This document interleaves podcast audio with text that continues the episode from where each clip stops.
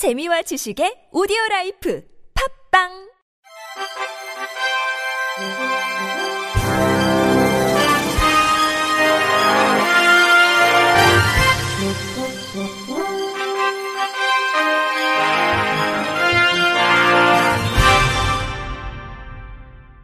청취자 여러분 안녕하십니까. 5월 26일 수요일 KBRC 뉴스입니다. 국회 문화체육관광위원회 소속 국민의힘 김예지 의원은 장애인의 콘텐츠 접근권을 보장하는 내용을 담은 콘텐츠 산업진흥법 일부 개정 법률안을 대표 발의했다고 밝혔습니다. 현행 콘텐츠 산업진흥법은 콘텐츠의 원활한 유통을 통해 이용자가 폭넓은 문화를 향유하고 이를 기반으로 국민의 삶의 질 향상 및 복지 증진을 이루는 것을 기본 이념으로 하고 있으며 이를 바탕으로 관련 정책이 추진되고 있습니다. 문화의 향유는 삶의 질 향상, 사회적 관계 형성, 심리적 안정감 및 자아 실현 등과 밀접한 관계가 있는 만큼 장애인과 비장애인 모두에게 그 중요성이 강조되고 있지만 장애인들은 여전히 콘텐츠에 대한 접근과 향유에 많은 어려움을 겪고 있는 것이 현실입니다.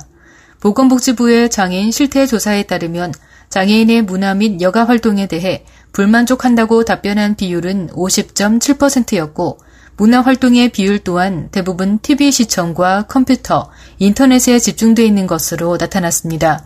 김 의원이 대표 발의한 개정안은 콘텐츠 산업 기본 계획에 장애인이 비장애인과 동등하게 콘텐츠를 접근, 이용할 수 있는 권리인 장애인의 콘텐츠 접근권을 명시하고 장애인의 콘텐츠 접근권을 보장하기 위한 사업도 행정적, 재정적 지원을 받을 수 있도록 규정하는 내용을 담았습니다.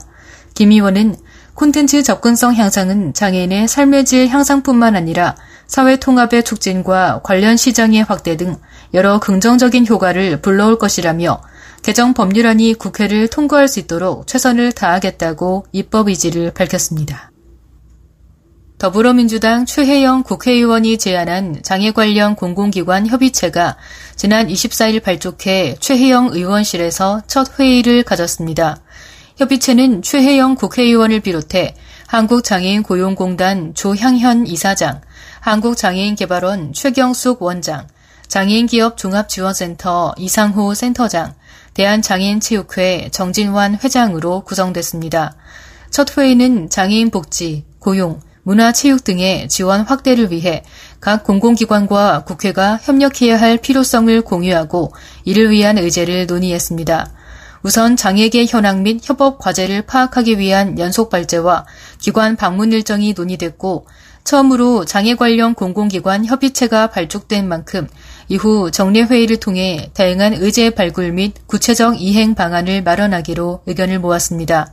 최혜영 의원은 장애 분야 공공기관의 장과 국회의원이 모두 모인 것은 전례가 없던 일이며 모두 장애인 당사자라 그 의미가 크다며 장애 현안의 해결을 위해 소통하고 힘을 모을 수 있는 장이 마련된 것에 큰 기대와 책무를 느낀다고 말했습니다.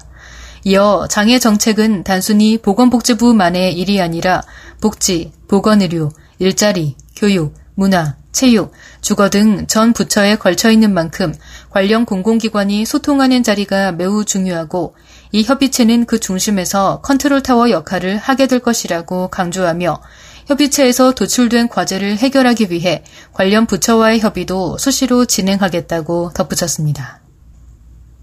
점자블록이 시각장애인의 안전을 오히려 위협하는 경우가 많아 정비가 시급한 것으로 나타났습니다. 국민권익위원회는 어제 최근 3년간의 점자블록 관련 민원을 분석한 결과를 발표했습니다.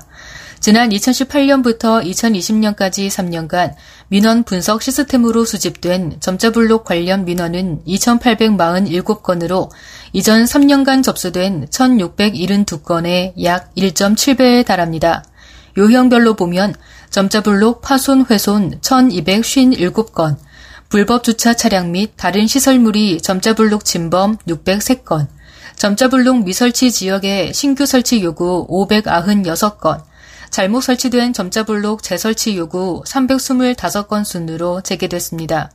국민권익위원회 양종삼 권익개선정책국장은 민원 빅데이터 분석 결과를 통해 알 수 있듯이 시각장애인의 안전한 보행을 위해서는 점자블록 정비가 시급한 상황이라며 관계 기관에서 개선 조치가 안 되는 사항이나 제도적으로 보완해야 할 부분에 대해서는 국민권익위에서 직접 제도 개선을 추진하겠다고 말했습니다.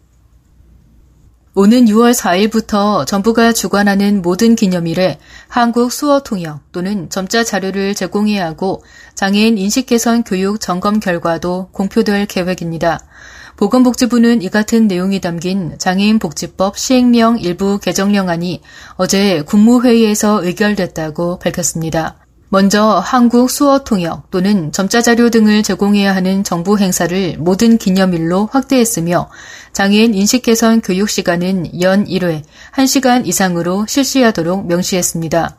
또 장애인 인식 개선 교육 점검 결과 공표 및 부진 기관은 관리자 특별 교육을 실시하도록 했으며 관련 업무를 한국장애인개발원에 위탁하도록 했습니다.